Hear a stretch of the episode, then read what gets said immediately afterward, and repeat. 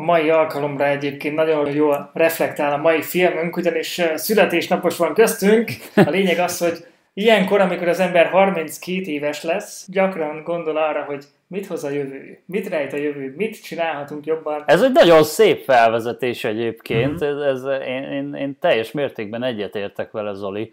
Tehát minél jobban idősödik az ember, minél jobban belegondol olyan dolgokba, amiken előtte esetleg nem gondolkodott, nem foglalkozott vele, és akkor úgy rádöbben, hogy mekkora hatalmas nagy problémák vannak a világban, és ahogy mondtad is, mai filmünk erre egy nagyon-nagyon tökéletes példa, mert lehet itt mindenféle bőrszín problémától kezdve, nemi identitáson át, bármilyen probléma a világban, nem szabad megfeledkezni arról a problémáról, amiről Sir David Attenborough ebben a filmben mesél nekünk, még pedig arról, hogy a bolygónk veszélyben van.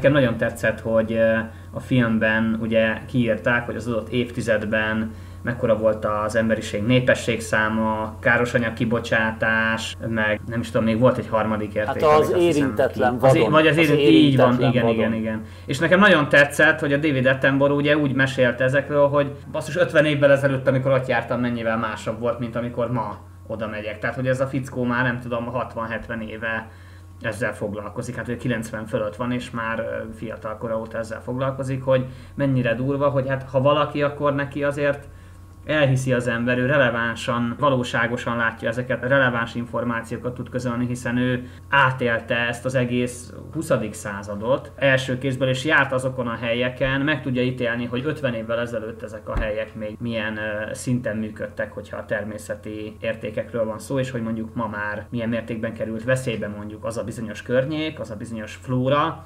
élő flóra, ami mondjuk még 50-60 évvel ezelőtt még nyoma sem volt itt semmiféle veszélynek például. Igen, és annak ellenére, hogy ez ugye egy dokumentumfilm, mégis lehet benne találni olyan kicsit olyan hatásvadásznak is nevezhető elemeket, de szerintem iszonyatosan jól fel van építve. Tehát nem tudom ti, hogy éreztétek, de még a film eleje egy kicsit amolyan lehangoló, Pontosan. és eljutunk a, uh-huh. úgymondván a katarzisig, amikor napjainkat mutatja, akkor szó szerint megfagy a levegő.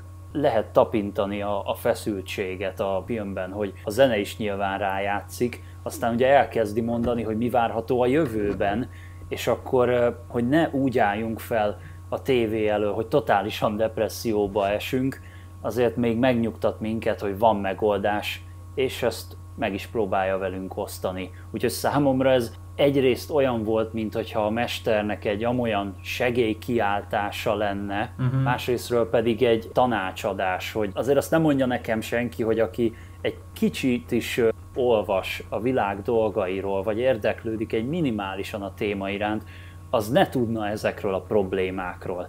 Tehát ez inkább szerintem azoknak készült főleg, akiknek halvány lila fogalmuk nincsen arról, hogy mekkora baj van. Én is egyetértek azzal, hogy az embereknek szerintem egy jó része addig nem foglalkozik a különböző problémákkal, míg közvetlenül érintetté nem válik ezekben.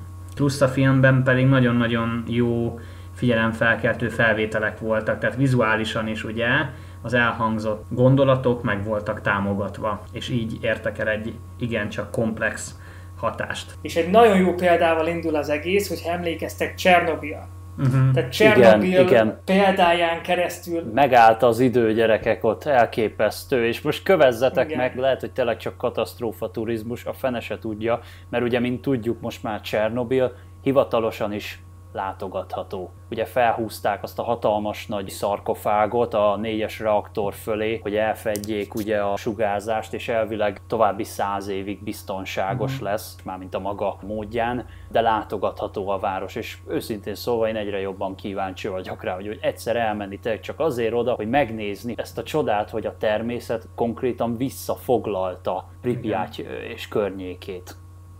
Hát meg volt ugye tavaly, azt hiszem tavaly volt az HBO-nak ez az öt részes sorozata, ugye Csernobil címmel, és annak hatására ugrásszerűen megnőtt ugye a Csernobilnak a látogatottsága, a katasztrofaturizmus. Meg szerintem azért a David Attenborough-nál egy hitelesebb embert nehéz lenne találni szerintem. Az Tehát az biztos. ő egész életében gyakorlatilag ezzel foglalkozott, ezzel a témával, meg annyi filmet írt, meg annyi könyve van, cikke van, tehát ő egy teljesen hiteles arca ennek az egész Bejárta a világot. Folyamatnak. Igen, azért durva, tehát hogy ő milyen helyeken jár. És ez, ez egyébként egy nagyon-nagyon hmm. jó ötlet szerintem, hogy a filmben, legalábbis a film elején főleg, rengeteg ilyen régi archív felvételt láthatunk, ahogy ott a dzsungelben botorkál, meg amikor először találkozik például a hegyi gorillákkal, azok pedig totálisan igen, igen, megtűrik, ugye, mert hogy már hát sajnos hozzászoktak az ember jelenlétéhez, de fantasztikus egyébként tényleg micsoda helyeken volt, és ott megkapjuk az évszámot, stb. stb. Igen. Jó, jó látni ezeket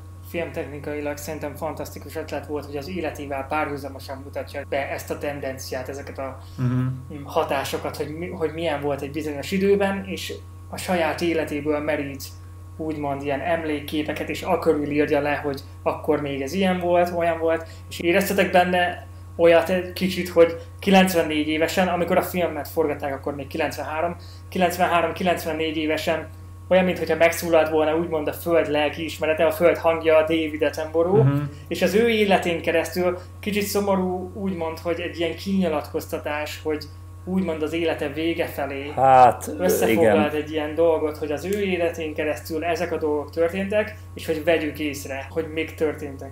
Igen. Hát megvalom őszintén, én majdnem elmorzsoltam egy könycseppet azért. Tehát, hogy nyilván a drámai zene is rájátszott, mert egyébként uh-huh. én még David Attenborough filmet, én még ilyet életemben nem láttam, amiben ennyire depresszív lenne a zene. Tehát én teljesen le voltam döbbenve, de amúgy meg sajnos kell, hogy azt a hatást elérjék, hogy próbálják tényleg tudatosítani az emberekben, hogy ébredjetek fel gyerekek, mert nagy baj van, nem a politikai izékkel kell foglalkozni, meg nem a jelentéktelen problémákkal, amiket csak felfújnak, hanem ezzel, ami itt van. Tehát, hogy e, ezzel van itt a fő probléma. Meg szerintem egészen hihetetlen az, hogy ő 90, most már 4 évesen, 94 évesen ilyen szellemi szinten van, ilyen szellemi és fizikai szinten van. Tehát egészen elképesztő, hogy mennyire tisztán látja ezeket a dolgokat, és hogy ilyen idősen igen. is mennyire releváns igen, lenni. Igen. Tudtátok, hogy ki az ő bátyja egyébként? Hát Sir Richard Attenborough, aki Sir ugye Richard a. Jurassic, Jurassic Park-ban Park. Jurassic Parkos öreg úr, igen, igen, igen. Még egy szóra, hogy visszatérjek a, a film vizuális elemeivel kapcsolatban.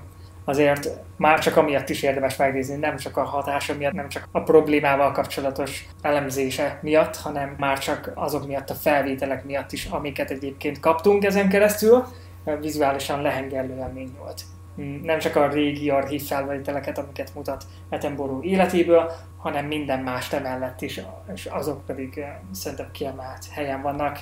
Utána pedig mit is tudunk mi magunktól elérni, hogyha igazából apró dolgokat változtatunk meg az életünkben, valamilyen környezettudatos viselkedés uh-huh. vagy gondolkodásmód során. Uh-huh. Uh-huh. Nekem még az jutott eszembe, hogy mennyire változatos felvételek voltak különböző, igen, igen. különböző kontinensekről, különböző éghajlati övekről, de hát nyilván ez is koncepció volt, hogy minél többet mutasson ugye a, a film, tehát hogy itt volt sarki jégtakarótól kezdve esőerdőn át, sivatag, jelenség, Szahara, sivatag, Szerengeti, stb. Mindenféle stb. állatvilág az emlősöktől a rovarokig bezárólag minden előkerült. Nekem azért is volt egyébként egy különleges élmény ezt a filmet megnézni, és úgy nagyon megörültem neki, mikor úgy beharangozták, hogy ez most egy ilyen új Netflix film, meg minden, mert én gyerekkoromban iszonyatosan sok természetfilmet néztem, főleg így a David Attenborough narrálásával. Jó, ugye nyilván nem az ő hangját hallottam. Akkor Végvári Tamás Végvári volt. Tamás volt, a gyönyörű szép orgánuma volt hozzá zseniális igen, volt hallgatni, és utána, tehát ugye nyilván ezt is úgy kinőttem az ilyen filmeknek a nézését, és utána nem foglalkoztam ezzel a témával, viszont most annyira megnyugtató volt hallgatni az öregnek a hangját. Tehát én nem tudtam, hogy ő ennyire ilyen szépen, nyugodtan beszél, és komolyan mondom, én amúgy azt vártam, hogy mikor cseppent el egy-két könycseppet, mert volt egy montázs, nem tudom, arra emlékeztek, amikor nem beszélt, csak így nézett, ilyen különböző mm. plánokból és az egy olyan hmm. drámai valami volt, hogy nem mondom itt, mert amúgy meg belenézel a szemébe e- ennek a 94 éves öregembernek, és látod amúgy a szomorúságot, hogy mennyire csalódott, hogy, hogy, hogy itt tartunk, tehát hogy, hogy mennyire sajnálja azt, és, és hogy ő is mondta, hihetetlenül szerencsésnek tartja magát, hogy ő még láthatta azt az érintetlen vadont, azt a rengeteg állatot, amik most az a baj, hogy a kihalás szélén vannak, vagy már ki is pusztultak.